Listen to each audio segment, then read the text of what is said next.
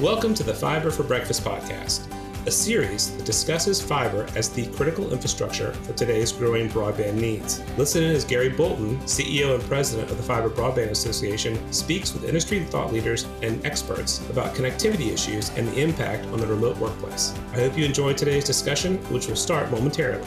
And remember to subscribe and like this podcast on your favorite platform. Good morning, everyone, and welcome to the Fiber Broadband Association's Fiber for Breakfast. We're now in our 31st episode of 2022. Before I kick off, I'd like to thank our sponsors of Fiber and Breakfast, including our gold sponsors, Graybar and Vetro. You know, earlier this week, RUS announced its fourth round of Reconnect funding. This is the second round of Reconnect funding in this fiscal year. RUS received additional funding uh, for the broadband um, from IIJA. And the third round of funding actually saw 305 applicants um, requesting a total of $4.8 billion. So the interest in reconnect funding is outpacing the 1. Point, excuse me 1.15 billion that was allocated in that round.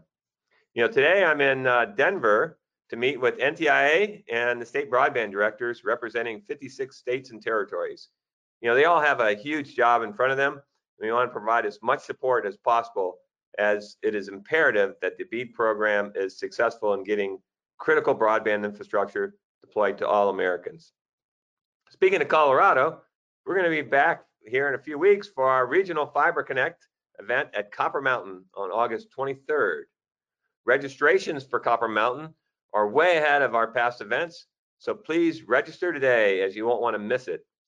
Our last regional event workshop for 2020, uh, excuse me, 2022 will be in Columbus, Ohio on November 3rd. Again, these regional events continue to gain tremendous momentum, so please don't wait to register as they will be sold out. Speaking of standing room only, today's Fiber for Breakfast session has drawn a near record crowd to discuss the limits of fixed wireless technology for rural communities with Dr. Andrew Afflerbach the CEO, CTO of CTC.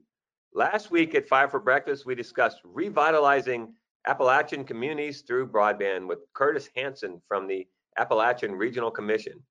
You know, I love the work that Curtis and ARC are doing to improve the quality of life in the Appalachia. To me, this is what broadband is all about. Today, we're going to shift gears a bit and focus on technology in an effort to ensure our unserved and underserved communities don't get shortchanged. In today's Fiber for Breakfast, we will discuss the limits of fixed wireless technology for rural communities with Dr. Andrew Afflerbach, the CEO and CTO of CTC.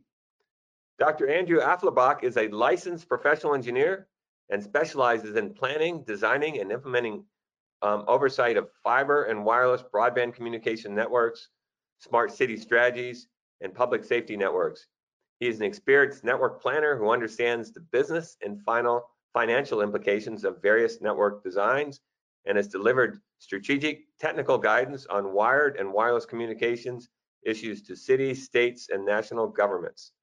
As CTC's Chief Technical Officer, Andrew oversees all technical analysis and engineering performed by the firm. With over 25 years of broadband experience, Andrew testifies as an expert witness on broadband communication issues and is frequently consulted on critical communications policy issues throughout technical analysis submitted to the FCC and policymakers. So welcome, Andrew. And for our audience, please type in your questions as we go, and we'll work them into the Q&A at the end. With that, I'd love to turn it over to Andrew. Thanks, uh, and I'd like to thank the FBA for uh, organizing this uh, this talk, and uh, there's a whole lot here uh, to to go into. So if if your question doesn't get addressed here, if there's a way you can can send that up in, in writing, I'd love to uh, communicate back with with with any of you because there's there's a lot to talk about and uh, many many sides to the the picture here. Uh, I do want to emphasize that this talk is primarily about rural broadband um, delivery uh, in detail uh, you can go to the Benton uh, Foundation website to get hold of the whole um, 150 page report and um, you can get into this at the level of detail that, that, you're you're interested in or that suits you. What I'd like to talk about today are uh, the wireless and, and uh, fiber technologies, how much bandwidth is actually needed, because that's a question that I think policymakers uh, come up with uh, quite frequently. We know that certain technologies and certain setups can do certain things, but how much is, is really uh, something that a household would really need uh, now and in the future. And then um, some cost models that, that we've gone into. Um, I'll, I'll, prior to this work, um, a lot of the um, discussion on fixed wireless and fiber has been um, on uh, not not apples to apples comparisons and frequently not in any sort of detailed uh, models that, that take multiple facets into account, including the complexity of building both the technologies, the specifics of, of certain rural environments. And so we've done very uh, specific uh, scenarios ranging from uh, a uh, um, small town to very low density and and uh, come up with I think some quite some some interesting results that we're still beginning to unpack the details of. Um, the the short uh, 30 second summary is is essentially that uh, fiber, as you're aware, provides uh, many factors more capacity simply because of the, the physics of the material and um, because of the ability to scale the bandwidth with simply uh, changing out the equipment at the ends has a very clear uh, path going forward um, for um, uh, as far as uh, capacity and capabilities. Um, in the long term, uh, we find that the fiber and fixed wireless costs are, are comparable.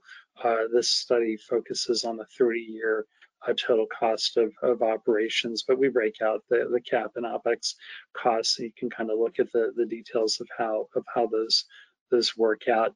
And um, although in, in most cases you have a low capital cost for uh, fiber for fixed wireless installation, although not always, uh, you do have frequent replacement of a larger part of the system, which makes the, the difference.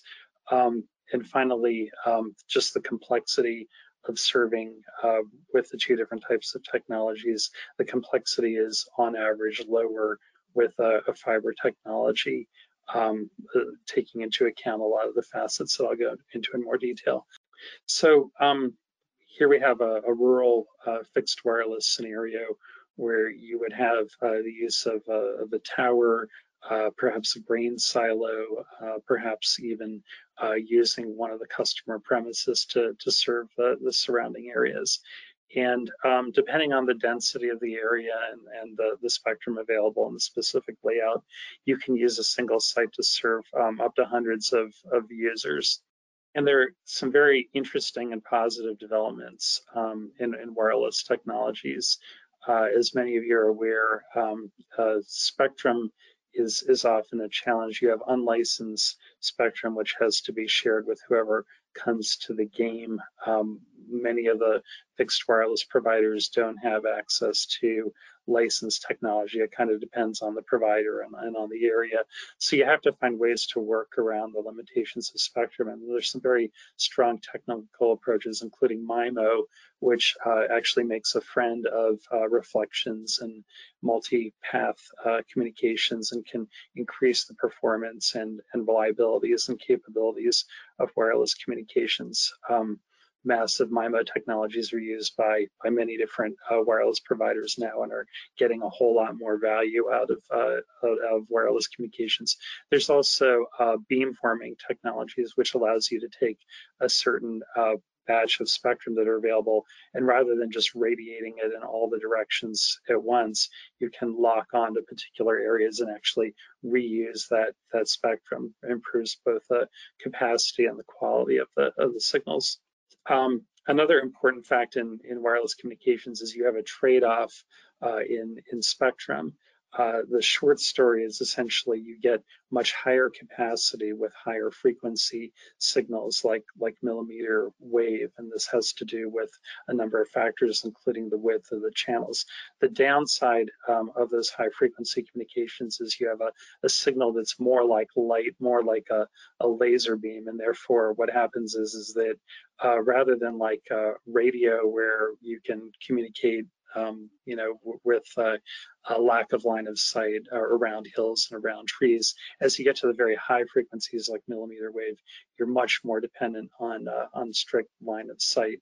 So um, a wireless provider has to to basically uh, play a balancing game and, and, and, optimize for the spectrum in their particular situations. What this means is that in a rural setting, you're, you, it's very, very challenging to use something like the very high frequency, high speed communications, and you're using more like the mid band and the low band communications, which can work with uh, a certain amount of challenge with line of sight and foliage how much bandwidth do we actually need though? I mean, what to what, how critical is it to have a, the gig that we're all excited about? Well, today I think it's fair to say that nobody really uses a gig in their household, very few people at least. And so uh, here we have a, a, simulation of peak time for a household. On the left-hand side, you have um, during uh, the daytime, and the right-hand side, you have in the evening where uh, in theory, at least people are more likely doing entertainment and less working. And, and what you see here is um, uh, you're pushing the limits of what the FCC had said was acceptable broadband, 25 by by three, and, and you especially see the challenge in the upstream direction that comes from distance learning, remote classroom, and a lot of the time when you're working with something like Teams or or Zoom and things start to get fuzzy, it's really the upstream that's creating the problem. So a network developer looking forward should really be thinking about both of these the other thing that we should all be thinking about is that when we're thinking about BEAD and IIJA, we're talking about infrastructure for 10 years, 20 years. And so what, what, we're doing right now is really just about as relevant as what, you know, 10 years, 20 years ago, when many of us were working with dial-up and some of us were doing quite fine with it. What we're seeing on the horizon is the development of technologies like um, Web 3.0, augmented virtual reality, which is going to become not just for, for the gamers, but for people who are doing remote medicine, people who are doing training and, and other sorts of uh, education and, and, and so forth are, are going to be requiring a lot of um, upstream bandwidth as, as well as downstream. So if we're looking something like 10 years in the future, and if we're looking at a technology which is really just the middle of the road estimates that the, the, the people, the community are looking at, we're looking at um, a household of four being well into uh, the 400 megabits per second range, both upstream and downstream. And then, of course, a very large family or, or small business environment, we're pushing beyond a gig. And the, the assumptions are detailed a little bit more in the report that, that we're, we're providing. But again, this is just a mild uh, amount of, of the interactive uh, type of, of communications with Web 3.0. So you have to have a technology that's going to work with that. And uh, we have a breakdown here on the slide here uh, with uh, the range of, of not just the you know, the cut sheet capability of communications, but in an actual operational environment, we're all aware that the actual speed of communications you get depends on a lot of factors, including the loading of the network or your line of sight or um, a lot, a lot of a lot of issues that are just like specific to the implementation. So we have a range here with fiber basically leading the pack up to 10 gigs with off-the-shelf equipment that without too many assumptions about uh, um, um, in any sorts of uh, special kits or, or, or, preparation to get to particularly high speed. We have uh, cable uh, communications, uh, cable DOCSIS 3.1, which is the off-the-shelf available. This is all the downstream uh, speeds, of course, uh, with with a gig or pushing uh, maybe up to two gigs, and the capability with the next generation of pushing up to to 10. If we look in the wireless realm, we see similar speeds with millimeter wave communications, but as mentioned before, a lot of challenge using that in wireless because of its short range and it's very dependent on um, the types of uh, um, line of sight that you get. If we look at what's available in the rural realm, we have the 5G fixed wireless. I'm speaking more broadly there. That includes proprietary technologies like Tarana, which are um, have a lot of 5G capabilities, but they're not standard compliant 5G. And there you, you are also able, in many circumstances, to push up to hundreds of megabits per second in, in some uh, scenarios. Same thing with the 5G, but you're not able to push to the to the multi-gig. You're not able to push uh, way beyond that with the current technologies we have. Again, limitations of spectrum and line of sight. The challenge is more acute in the upstream direction, and there are many ways with wireless to try to improve your upstream performance, including in the allocation of spectrum between uh, the up and down directions. But uh, basically, the gap widens in general uh, when we're looking at upstream, which, as mentioned, is going to be increasingly important and is already very important for the interactive communication. So I think that an, an evaluator of um, of grant funding and policy has to, to really focus on this upstream piece as well as the, the downstream piece. So, um, you know, I, I, when we're approaching fixed wireless, we're approaching a technology where a lot has to go on to make it really work properly. And so what we're, we're going to be saying here is that if we're, if we're going to switch from what in the past had been the frequent uh, fixed wireless scenario to one that is more um, like what we were going to have with BEAD, where you really have to blanket a service area with a set type of uh, service, and you have to cover everybody, not just the people with good line of sight. Um, the the applicant for that grant or the the provider that's looking to do this has to double down in terms of making sure that the line of sight is going to be um, available. Um, is has got to make sure that spectrum is available, which again is something that you can't always predict if you're unlicensed or CBRS uh, has to take into account the, the complexities that you might have with, with uh, weather and so forth. And so um, what we're finding is, is that in order to really uh, make this work in the simulations that we've done, it requires a lot of different antenna locations spread out.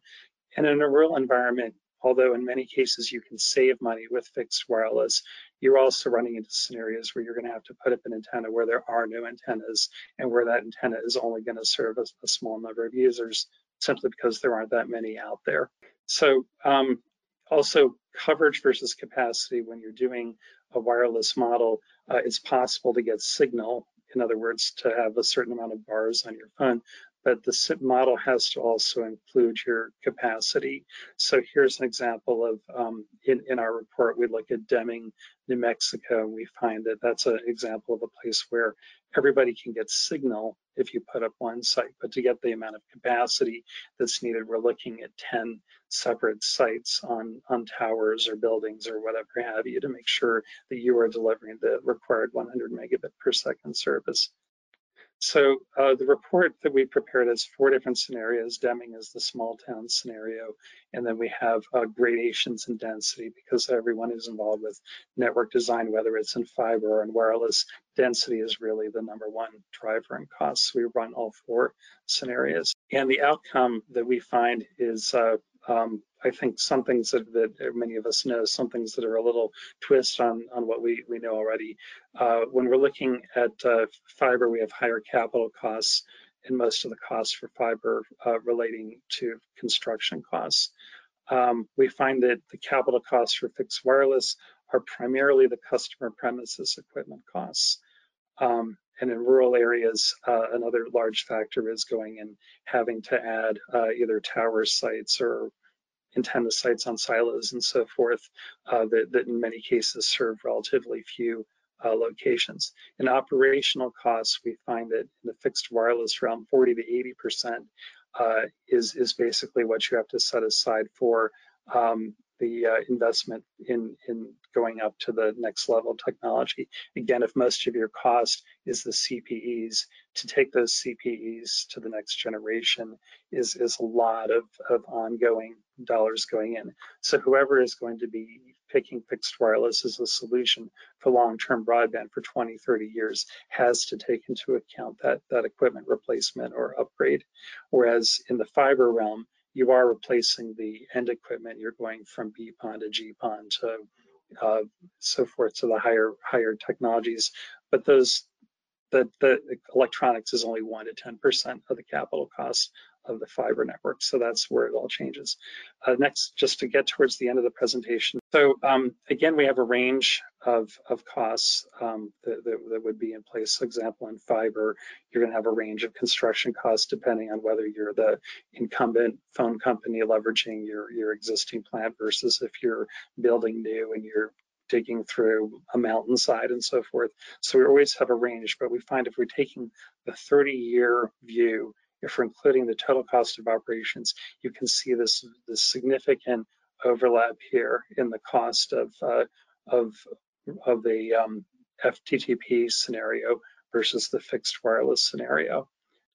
So to conclude, what we find is that um, essentially if we have similar costs of, of, total cost of operations, and if again what we're talking about is not just a, a broadband scenario for the next five or 10 years for much longer, uh, we think that fiber in most scenarios is, is, is the way to, to look at um, because what we have is, is a technology that is uh, stronger in terms of being scalable and renewable. Uh, we have fiber, which itself can support the wireless technologies uh, going forward and be this foundational technology. And uh, the importance that if we are going in a hybrid approach or if we're going in a fixed wireless approach to make sure that the um, the approach that's taken has uh, an appropriate roadmap and has a budget set aside for whatever type of equipment replacements and upgrades that need to happen. So with that, I'll uh, take a breath and uh, and hopefully uh, take some some questions from the group. And thank you all for spending the morning with me.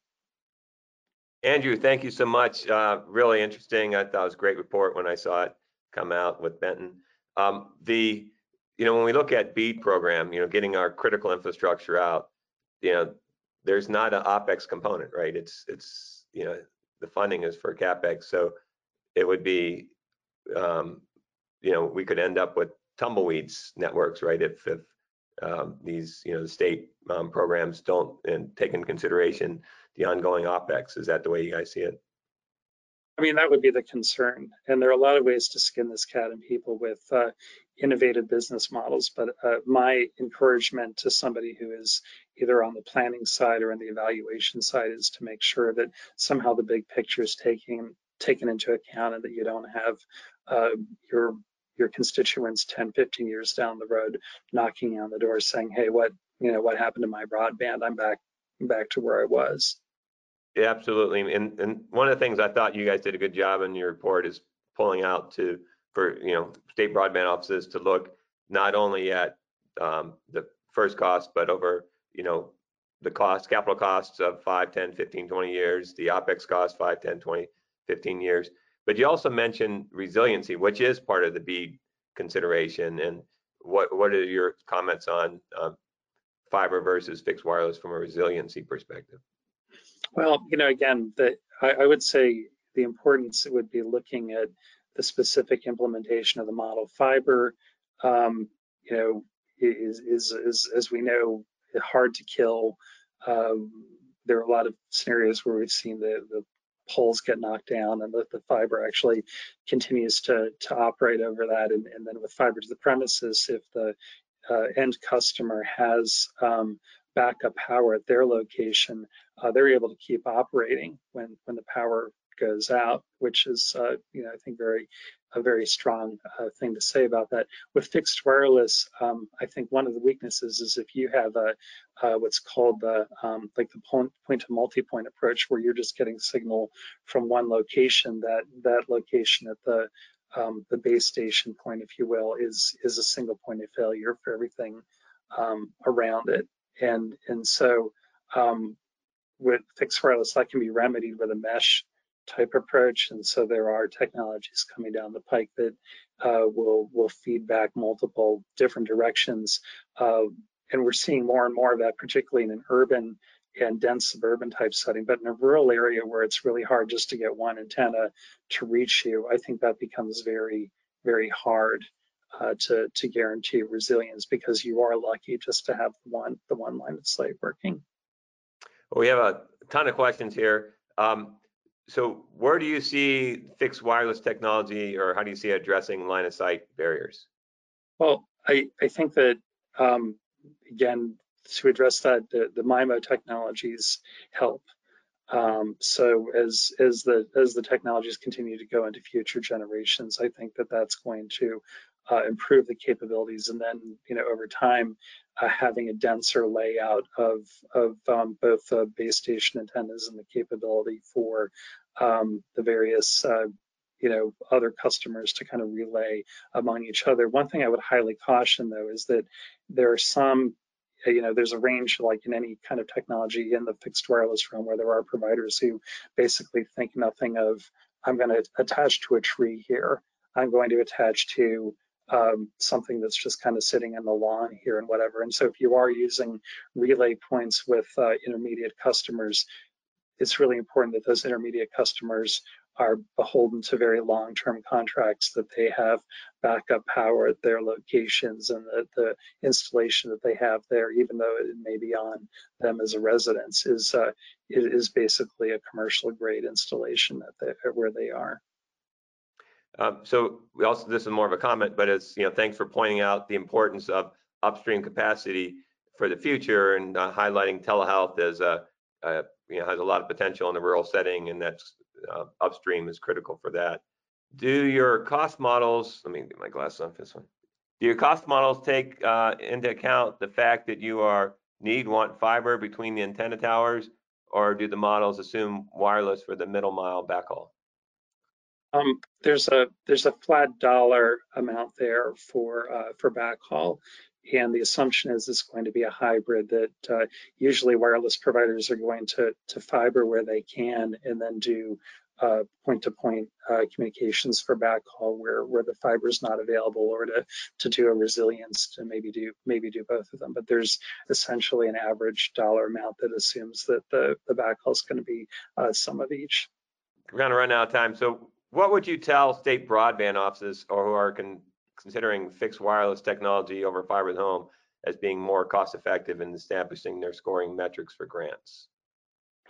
I think it'd be really important that that they have to uh, be assured very strongly, not just that there's coverage, in other words, signal at a location, but also that the solution is going to provide the capacity right now for um, you know the the bandwidth threshold that's needed um, assuming that the network is loaded and you have all these different individuals connected to the network and that there's a roadmap uh, going forward, um, both for just replacement of the technology as, as the components get old and also to go to you know the, the, next G or the next generation, if you will, of the of the technology. But I'm finding that um, it, it's uh, I've not been reassured in many cases by proposals that I've seen for fixed wireless in rural areas where there's certain people that you know are just difficult to serve and they're left out because they're in a valley or because they're behind trees and so forth. And there has to be an assurance that, that, that they're not just going to be glibly told well you should just chop down all your trees or you know you should just allow us to charge you for an $80 pole or something along those lines. Um, there has to be um, you know assurance that that this is a real approach that's not going to create a hardship for the people who are receiving the service and that the quality is going to stay up over time. It really is doable in a lot of cases, but but I, I, would say that that broadband planner has to hold the bar up high, both for the fiber and for the, the fixed wireless applicants. Yeah, when you think about the BEAD, it's different than the FCC programs. You know, hitting minimum speeds FCC where there's money coming year after year and you can just keep subsidizing the same areas over and over, moving from 4.1 to 10.1 to 25.3 and so forth. B, this is it. This is one time. This is infrastructure. And so we can't look at just what it takes to hit the minimum speed. We really have to build that for the future. Um, I'm going to sneak one more question in because I think it's interesting. But um, what impact does um, wireless last mile, mile and wireless middle mile have on latency?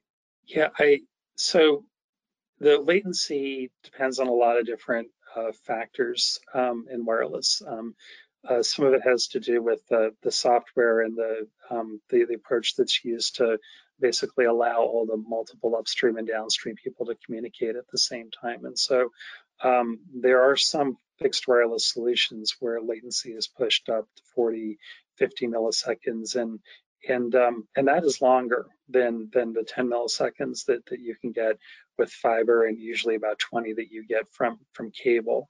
So i, I would hope that as as time goes on that the the fixed wireless uh, technologies would you know tighten that up um, considerably because there are a lot of issues that can can happen you have the longer uh, latency, not not just the performance of the applications that where you don't want to have a delay, but but also that you, you can start to build up problems with buffering and things that just lead to to very poor performance. So it is a, a place that is of concern to me right now in the fixed wireless area, but I hope would uh, be improved over time.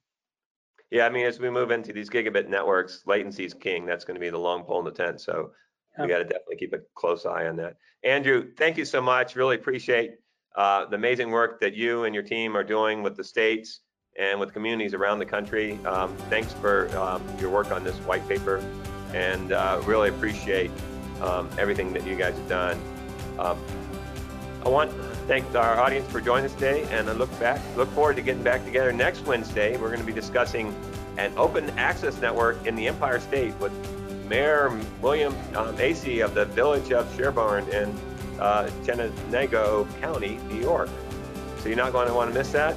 And then we have a ton of questions here, so Andrew, we'll get those to you, and hopefully you can answer those by email. But thanks everyone for joining us today, and we'll see you guys again next Wednesday.